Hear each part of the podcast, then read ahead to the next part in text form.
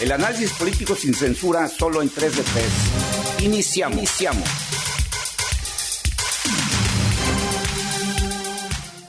Bienvenido a nueva cuenta a este podcast 3 de 3. Hoy vamos a hablar de la iniciativa para una reforma constitucional que llevaría a cabo una profunda reforma eléctrica en el país y que por supuesto tal reforma, todos, todos eléctrica, por lo tanto, tal reforma nos afecta a todos y para eso, como siempre, el gusto de compartir sus micrófonos. Uno de tres. Daniel Emilio Pacheco, acompáñenos, vamos a platicar acerca de estos problemas económicos que se vienen. Dos de tres. Alberto Mora Martín del Campo, eh, me dará mucho gusto entrar en esta eh, discusión sobre el cumplimiento de una amenaza que hizo el presidente de la República. Y 3 de 3, Gilberto Pérez Castillo, que nueva cuenta te da la bienvenida y que eh, te recuerdo que si quieres comunicarte conmigo durante y día después de escuchar esto, tienes el Twitter arroba Gilberto Pérez para hacerlo. Y bueno, sin más, entremos a detalle. En el 2013, el presidente eh, Enrique Peña Nieto hizo una reforma, obviamente votada por el Congreso de la Unión, donde se hizo un gran cambio respecto a la forma en que en México se genera la electricidad, eh, cómo se vende la electricidad, cómo se transporta la electricidad. Y, bueno, esto viene eh, también como, como, digamos, seguimiento de una primera reforma en el sector eléctrico eh, que ya había hecho el presidente Carlos Salinas de Gortari pero la, digamos, la gran reforma se lleva a cabo en el 2013, donde se permiten, entre otras cosas, la participación de la iniciativa privada en la generación de electricidad para autoconsumo y la generación de electricidad para vendérsela a la Comisión Federal de Electricidad para que ésta la usara en sus circuitos. Recordemos que el tema eléctrico tiene un factor muy importante que va a ser importante en todo el análisis que se haga sobre el tema, que el único ente que tiene cables por toda la República, el único ente que tiene la posibilidad de transportar la electricidad por todo el país, se llama Comisión Federal de Electricidad. Entonces, estos privados generaban electricidad, se la vendían a la Comisión Federal de Electricidad y esta la distribuía en el país y la cobra. la distribuye y la cobra todavía hasta el día de hoy, que no se ha hecho la reforma. El presidente López eh, Obrador dice que esta reforma lo único que sirvió fue para desmantelar la Comisión Federal de Electricidad, para empobrecer a la Comisión Federal de Electricidad y para permitir que todos los productores de electricidad privados abusen y se estén aprovechando de la Comisión Federal de Electricidad. Y entonces hace una propuesta de un gran cambio, un cambio de fondo, donde la Comisión Federal de, Electricidad, la CFE, se convierte ya no en un actor, en un participante, eh, del sector, sino que se convierte en el gran jefe del sector y pasa a ser el gran regulador, el ente del Estado que va a regular la producción, la transmisión y la comercialización de la energía eléctrica en México, lo que generaría, repito, un cambio muy, muy trascendente en la forma en que producimos, transmitimos y vendemos energía en México y obviamente nos afecta a todos. Ese es el marco en el que estamos ahorita. Sí, esta iniciativa fue enviada el 30 de septiembre eh, a la Cámara de Diputados y modifica los artículos 25, 27 y 28 de la Constitución mexicana. En este sentido, pues sería la Comisión Federal de Electricidad quien se queda con el 54% del mercado y lo demás se lo deja pues al sector privado, pero pero la reforma dice específicamente que quien lleva mano en todo es la Comisión Federal de Electricidad, a tal grado que, por ejemplo, eh, lo que sería la producción por medio de, sus plantas, por medio de las hidroeléctricas, son las que irían primero. Y al final, ya lo que no alcance a, cubrir la comisión, se lo compraría a algunos privados, ¿no? Esto, de, entrando en contexto, entra en una amenaza, promesa que hace el presidente desde la campaña de desmantelar todo aquello que venía del Pacto por México. Eh, esta reforma que tiene que ver con la electricidad, al, tema de eléctrico, que es un tema para mí de los de mayor importancia en el país, porque vaya, eh, todos necesitamos de la electricidad. Este no es un tema que beneficie a ricos o pobres. Cualquier movimiento que haya en el tema de la distribución de eléctrica nos va a afectar a todos, pobres, ricos, mujeres, hombres, empresarios, académicos, a todos nos afecta, afecta el tema de, la electricidad. Entonces, sí debemos de ser muy cautelosos en revisar qué es lo que se está proponiendo, cómo estaba, ¿sí? Eh, qué se propone, porque no nada más es un tema de que sea más barato, más caro, sino de la eficiencia y de la distribución. Si se pone en riesgo en algún momento la, distribución de la electricidad, esto va a pegar directamente en la vida de las personas, de los individuos no solo de las empresas, no, no es que afecte solo más ricos o que beneficie a los más ricos. Yo eh, lo, lo, hemos vivido con los apagones que eh, de manera más constante se van dando en las últimas fechas en todas las regiones del país, en colonias de gentes eh, adineradas, pero también en los barrios más pobres que son pobres, pero sin luz son fatales. Hay una, una larga exposición de motivos en esta iniciativa que vale la pena leerse. Eh, y bueno, en esa exposición de motivos el presidente prácticamente em, expresa una situación catastrófica de la CFE, pero la explica a partir del abuso que se comete por los eh, generadores privados y, él señala que, aquellos que lograron eh, obtener contratos de este tipo tienen grandes ventajas contra la, contra la Comisión Federal de Electricidad porque, por ejemplo, él señala que cuando ellos tienen una sobreproducción, eh, la, la, CFE está obligada a comprarles esa sobreproducción y que eso genera dos cosas. Primero, que la CFE tiene que guardar su electricidad o desperdiciar su electricidad para comprarla de otros. Y en segundo lugar, que la falta de planeación de estos actores privados genera que de pronto hay una sobreproducción y por lo tanto saturación de líneas que son las que han generado precisamente estos grandes apagones recientes y que ante eso, pues la Comisión Federal de Electricidad no tiene nada que hacer porque los contratos la obligan a comprar y a transportar esa energía sobrante de los privados y que por lo tanto eh, eso eh, eh, al, pagar, también habla de esto, del pago que se hace de acuerdo a las subastas de, de energía que se dan precisamente para esas compras, la CFE acaba comprando energía que no necesita a un precio caro y que al final de cuentas eso es lo que ha venido a, agravar la situación financiera y operativa de la CFE. O sea, en esa exposición de motivos sí marca que hay una situación prácticamente catastrófica donde todas las ventajas son para los privados y prácticamente no hay ventajas para la CFE. Aquí el tema es si podemos creer en esos números, si podemos creer en ese diagnóstico, porque, pues de ser cierto, uno diría, claro que hay que apoyar la reforma. De no ser cierto, uno diría, pues aquí nos están engañando para justificar un avance del Estado por encima de la iniciativa privada. Algo que a mí me preocupa es que Andrés Manuel López Obrador dice que el propósito de esta reforma es que se garantice la energía eléctrica a precios justos para todos los mexicanos que no haya aumentos por encima de la inflación, que no suceda lo de antes, que aumentaba y aumentaba constantemente el precio de la luz, de las gasolinas y del gas. Y las otras veces que se ha metido a querer regular las cosas, nos ha ido muy mal. Entonces, el que ahora me argumente lo mismo, Dios mío. Pues ya, ya, ya, ya padecimos la oferta por las gasolinas baratas que nomás no ha llegado. El gas. Y bueno, ¿qué, qué decir del gas? Que la aparición de su estrategia del gas bienestar pues lo único que ha traído es aumento y aumento de precio. Entonces, ahí es por qué creerle ahora, ¿no?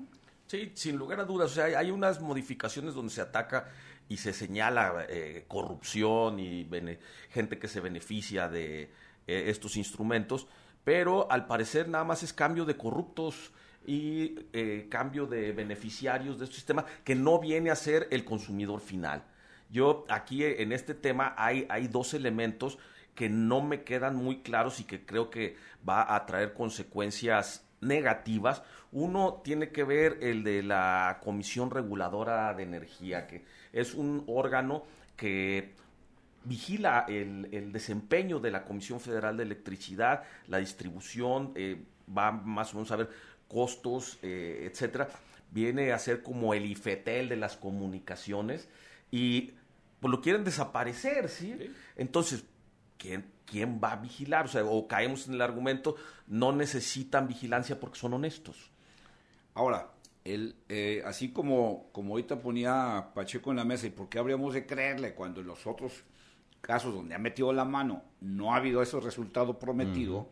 También, ¿cómo creer que estará en mejores manos la regulación y la definición de políticas en la CFE cuando, pues de entrada, quien hoy la encabeza en el gobierno de López Obrador es Manuel Bartlett Díaz, un personaje señalado de enriquecimiento eh, inexplicable, señalado por la participación de su hijo en la venta a sobreprecio de insumos de salud para, para el Instituto Mexicano de Seguro Social. O sea, ¿cómo poder pensar con, con la tradición que existe en México de corrupción, que podría regularse mejor en manos de un ente como la CFE que en manos de un ente independiente. No estoy diciendo que en manos independientes esté excluida la corrupción, pero el pensar que la CFE es un garante. Juez y parte.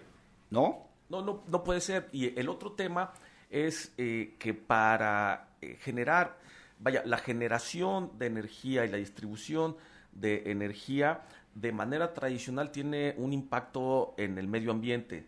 en esta reforma se le está dando una eh, degradación, una menor participación a, estos sistemas que se han generado para la generación de energías limpias. Yo no, no me queda claro cómo estamos avanzando hacia el futuro y no, no entiendo por qué la mayoría de los eh, elementos que se proponen en esos términos de generación y distribución de energía nos vamos a 1930. Sí, lo que son las centrales eólicas y solares, esas en la iniciativa, van en el último lugar, ¿eh? Ahora, eh, también, ojo con esto, también le entrega a la CFE, dice que se le entrega a la CFE el, tema de la transformación energética de México. O sea, que quien dirá las directrices de cómo México va a generar su electricidad a futuro va a ser la CFE. Y cuando hablamos de este tipo de intereses, donde se meten en un gobierno como en, el actual, donde dicen necesitamos quemar nuestro propio petróleo, necesitamos quemar nuestra propia gasolina, necesitamos eh, quemar nuestro propio carbón, entonces la CFE supeditada a un gobierno de este tipo, pues entonces dirá, hasta el final, como dice, dice Pacheco, entraremos ese tema, hasta que nos agotemos eh, el petróleo y el carbón, entraremos al otro punto, ¿no? Entonces, ahí entra, ahí entra el tema de por qué creer que estaría en mejores manos en la CFE la política eléctrica del país, cuando, pues aquí los tres coincidimos, no han dado muestras claras de confianza.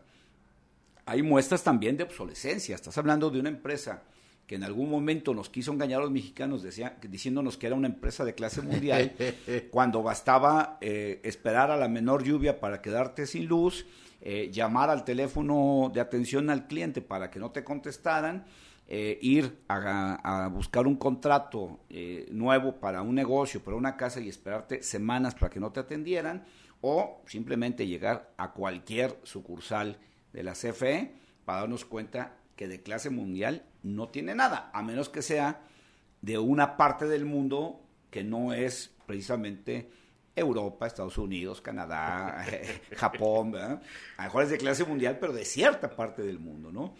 Vamos a tener que hacer nuestra identificación de redes sociales, pero bueno, enseguida vamos, si les parece, hablando de qué pasaría si se aprueba. Sí, porque ahí nos afecta. Si no se aprueba. Quédate en 3 de 3. Análisis, Análisis sin, censura.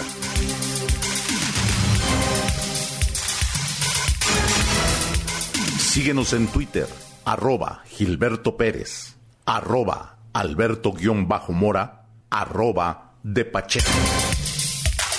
Regresamos con el análisis. Cualquier parecido con la realidad es mera coincidencia. Pues según el, el, banco BBVA, si se aprueba la reforma tal como la plantea el presidente López Obrador, se estarían anulando prácticamente o poniéndose en, riesgo de, de, perderse inversiones por cerca de 40 mil millones de dólares. ¿Dónde están esas inversiones? ¿Quién las hizo? Bueno, las hicieron precisamente empresas privadas que aprovechando la reforma del 2013 invirtieron en la generación de energía, ya sea eh, generando energía eléctrica con gas natural, ya sea con el eh, eólicas, eólicas o, solares. y que bueno pues tenían eh, dos cosas muchos era para autoconsumo como las grandes cadenas comerciales Walmart otros para producir su energía para su industria, como el caso de Bimbo, y otros simplemente que invirtieron con la intención de, generar eh, un proyecto de negocio, de generar energía para venderla a la CFE, ¿no?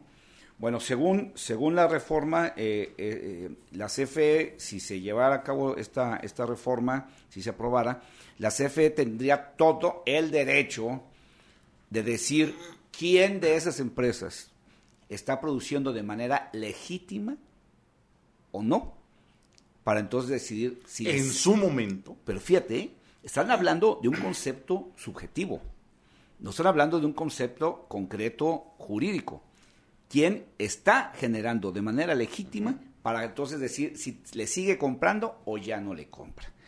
¿Qué, ¿Quién obtuvo de manera legítima el contrato para definir si sigue teniendo el derecho de producir o ya no? Y entonces repetimos, como el único que tiene los cables para eh, transmitir esa energía por todo el país es la CFE, pues obviamente tiene la llave que puede abrirle o cerrarle a quien le pegue la gana. Y esto, en términos de muchas cosas, abre la puerta, la gran puerta, el portón para la corrupción.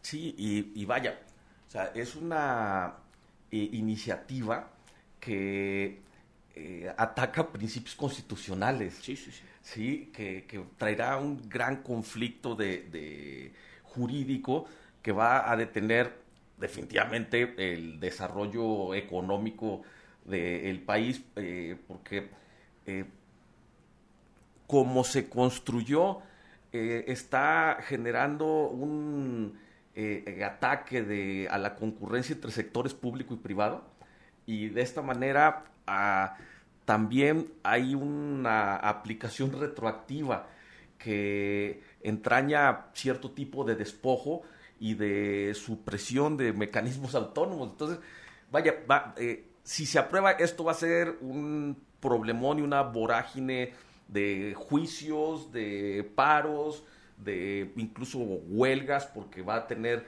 que ver con, con conflictos laborales, con va, va, va a violentar el clima laboral en, en, nuestro país.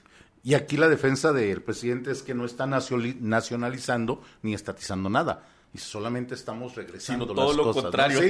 Sí, sí, pero la bronca es eso, o sea, estás echando para atrás tus contratos que ya firmaste, las autorizaciones que ya diste y por supuesto legalmente eso se va a ir a unos juicios que le van a costar a México, a los mexicanos, las pérdidas que se vivan. Sí, el, el, tema, el tema es que tú no estás este, eh, eh, estatizando, pero estás eh, echando por la borda inversiones privadas que se hicieron a partir de un marco constitucional en México. Así es. O sea, no es que se hayan brincado la ley. Exacto. De, de ahí creo que entra mañosamente ese concepto de que la CFE decida si los contratos son legítimos o no. O sea, no habla de legal, habla de legitimidad. Y la legitimidad puede ser ideológica, puede ser eh, programática, ¿no? Entonces, eh, el tema es ese. Según algunos despachos, calculan que podríamos entrar en México en un proceso de cuatro años de juicios internacionales que, pues, obviamente nos costarían primero el contratar abogados de esos niveles para poder defenderse en los tribunales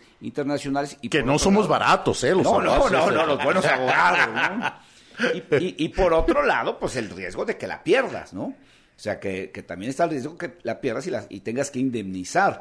Entonces no es un asunto tan, tan menor, no es un asunto tan pequeño, pero por otro lado también pues se habla de la, digamos, del antecedente, del precedente que sientas, de que en este país pues no es tan conveniente invertir porque en cualquier momento puede haber un capricho presidencial que se suponía que este país ya había superado esa etapa de los caprichos, eh, caprichos presidenciales y que entonces en México pues hay que tener mucho cuidado a la hora de invertir porque en cualquier rato hay un capricho presidencial que te tumba aún lo que la constitución te permitía hacer. Es que ese es el problema. Pasamos de ser un país que se regía por un eh, marco jurídico a una gran charlotada donde el personaje principal decide. Así Ahora, el otro punto que vuelve otra vez a repetirse aquí, que ya se repitió en otros casos, como el, como el del, eh, aeropuerto. El del aeropuerto, eh, como en el caso de programas eh, de salud, como el, Seguro Popular, que es este afán que parece no realmente tener un, sentido administrativo eh, o estratégico, sino más bien ideológico también de destruir todo lo que significa el pasado, que aquí es el mismo señalamiento. ¿Por qué no pones orden en el sistema eléctrico como está ahora? ¿Y por qué no lo arreglas? en lugar de dinamitarlo para hacer uno nuevo. Porque aquí parecería que no tiene arreglo. Y por supuesto, cuando tú revisas los argumentos de la declaración de motivos, de la exposición de motivos, dices, pues es que a lo mejor muchas cosas se podrían arreglar sin llegar a dinamitar todo un concepto. Pero fíjate, ahorita lo que tú mencionas, y aquí nos va a ayudar mucho Alberto Mora, que es un estudioso de este tema, eh, con el huachicoleo, con el aeropuerto, con el INSABI, el Seguro Popular, todo eso, las quejas de corrupción son muchísimas, los señalamientos pero no sé si Alberto nos puede dar una lista de todos los culpables y de todas las pruebas que se presentaron de quiénes están en la cárcel con estos casos. No, eh, no hay eh, gente en la cárcel con estos casos, pero eh, entrando, regresando al tema este de vaya, cómo se construye esta reforma. Pareciera que está hecha más bien en la mesa del el consejo de un partido político que bajo la lupa de investigadores y de científicos que puedan poner la vara más alta para generar verdaderamente una empresa que puede ser y tiene las posibilidades de estar a la altura de las mejores del mundo por los recursos naturales que tenemos, por las tecnologías que hay y por eh, los recursos humanos de científicos, universidades enteras que ya se han involucrado en el tema y que tienen evaluaciones y proyectos que pueden estar a la altura de las necesidades. Pero eh, a cambio, con el afán de destruir lo que estaba en funciones y en un capricho de mandar una o poner el sello personal de esta administración, se, genera una iniciativa que marcha contra toda tendencia mundial en instrumentos de generación y de distribución de electricidad. Ahora hay un agregado ahí que, también no quisiera que se nos fuera el tiempo sin tocarlo, que, que es un tema donde dices, bueno, ¿por qué no hacer las cosas así? Cuando entramos, por ejemplo, al tema del litio, ¿no? donde, donde se establece que el litio pasa a ser un, un elemento del Estado. Propiedad de la nación. Propiedad de la nación, eh, como en alguna ocasión en, en, el 38 se hizo con el petróleo. Y entonces dices, bueno, creo que hay una gran oportunidad en el litio, sabemos que es una, uno de los elementos más peleados en el mercado, eh, escaso, pero que a partir de ahí se van a mover las baterías de prácticamente todo lo que conocemos, incluidos los automóviles y los autobuses eléctricos. Entonces, sí hay una gran oportunidad de Estado, por supuesto, de aprovecharse. Pero en el caso del litio, creo que es una, una, una solución interesante porque era lo que uno esperaría. Dice, ok, aquellos que ya tienen la concesión para la explotación del litio actualmente, se les respeta y se les mantiene. En adelante ya no se darán, porque en adelante será el Estado precisamente quien aproveche este, este elemento y quien lo explote para el bien de los mexicanos. Otra vez volvemos a entrar al paréntesis de la sospecha de la corrupción, pero ok, pensemos en que esto funcionaría eh, de una manera adecuada, pero uno dice, bueno, por lo menos se le están respetando a quienes ya tienen una concesión que sigan explotándolo de acuerdo al, certificado, al, al contrato de explotación. ¿Por qué entonces no hacer lo propio con la, con, la energía eléctrica? O sea, ¿por qué la, la, energía eléctrica sí se le pone dinamita al sistema para bombardearlo? ¿Y por qué no se genera ese ambiente de apertura donde puedes decir, ok, vamos a empezar a arreglar las cosas en adelante, los que están sigan haciéndolo, pero ahora sí con reglas más justas para la Comisión Federal de Electricidad para que no sea el, eh, la pierna coja del sistema, ¿no? Pero pareciera como que para algunas cosas hay gracia y para otras no. Hay quienes sostienen que el tema del litio, eh, el respeto a las concesiones tiene que ver porque la mayor parte de las concesiones que se tienen en México son de China y que el presidente no se quiso meter con China y por eso dijo, ahí no nos metemos, hmm. pero lo demás sí, ¿no? Entonces, pareciera como que en algunos temas, eh, como se dijo aquí, se diseñan más desde el tipo de, desde el punto de vista partidista, eh, programático, ideológico, que por realmente los intereses de la nación. Pero ahí es donde, donde entran los elementos de esto. Ahora, ¿qué pasaría entonces si, si se aprueba?